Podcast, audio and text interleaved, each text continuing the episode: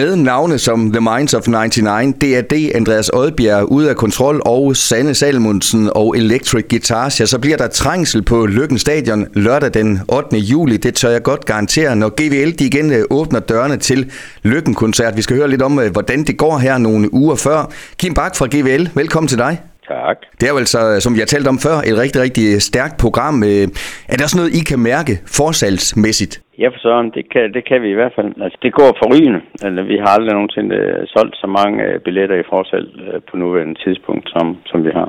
Det gode råd, det er vel faktisk at få købt billetten i tide, og så kan lytterne måske tænke, det skal alle arrangører sige, men den her gang er der noget om snakken. Jamen, der har altid været noget om snakken. Der er visse fordele ved at købe billetten i forsalg. For det første sparer man lidt penge på nuværende tidspunkt, det er den ene ting. Den anden ting er, at man undgår at skal stå i kø til at købe billet på selve dagen.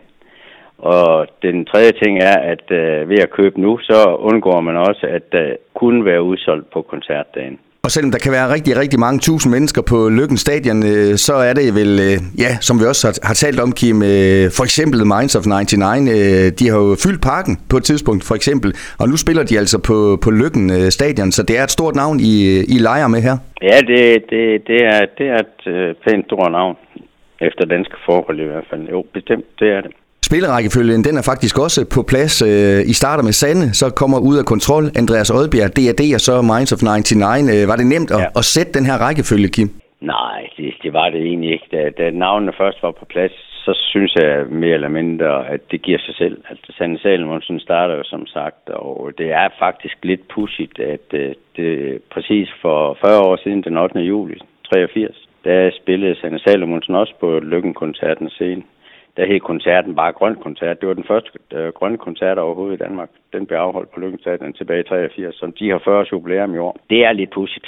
Og så giver det sådan set også, selvom Mainz de skulle lukke. Og så skulle vi så bare have fundet en egen plads og et egnet tidspunkt at gøre de andre ting på, og det synes vi her, det var det rigtige. Og Kim, du har tit talt om det her med, at Løkken skulle gerne være en familiekoncert, der skal være noget til alle, og Ud af Kontrol er selvfølgelig i min hjerne noget, der først lige appellerer til det unge publikum. Er det også de reaktioner, I har fået?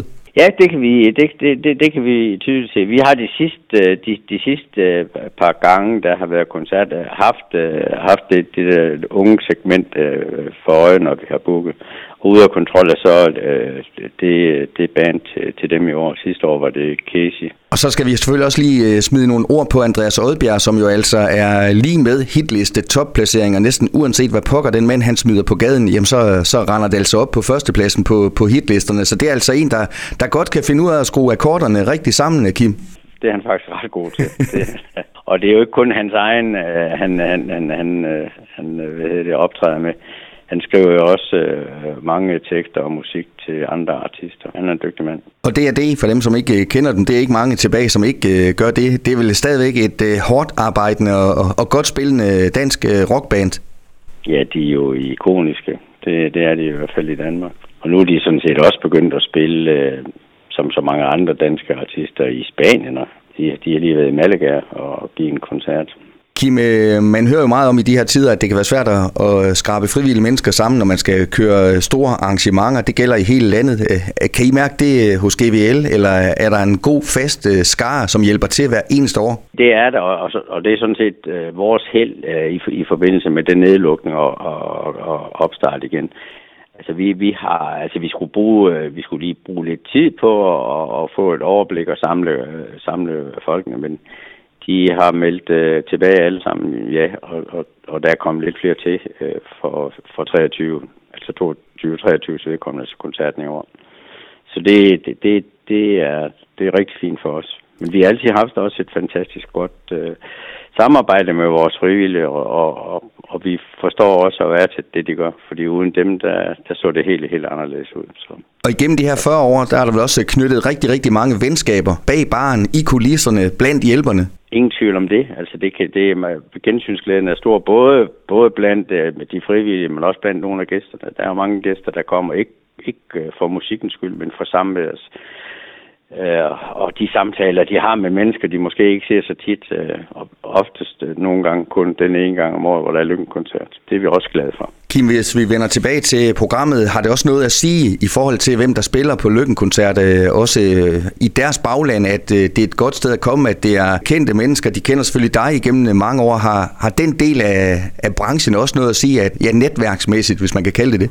Ja, det er jo ikke sådan noget, der bliver i tale her, men det er jo tydeligt at mærke, når man er i kontakt med dem, at de godt kan lide at komme hos os. Det betyder altså også noget, at man kender hinanden, og de der personlige relationer, det er altid en fordel, og det er det sådan set med mange af livets forhold. Kim, lad os lige runde billetsalget her til sidst, fordi du sagde, at der var selvfølgelig det der fænomen, at der kunne også blive meldt udsolgt, for der er sket noget med koncertgæster igennem årene.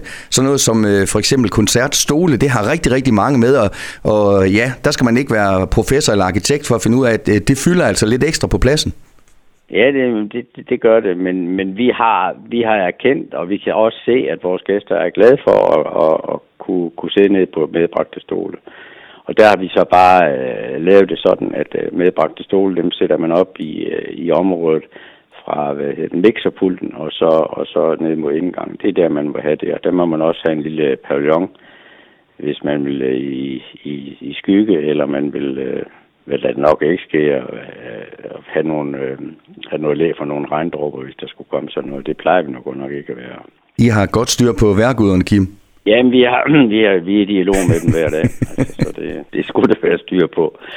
Men det tror jeg faktisk også, vi har sagt før, og så alligevel, så smider de os nogle gange. Kim Bach, lad os lukke ned med Smugryger, en af de nyeste fra Andreas Odbjerg, altså som sagt opfordrer folk til at købe billet den 8. juli, og du har været lidt inde på det, at der er flere gode grunde til at gøre det nu måske.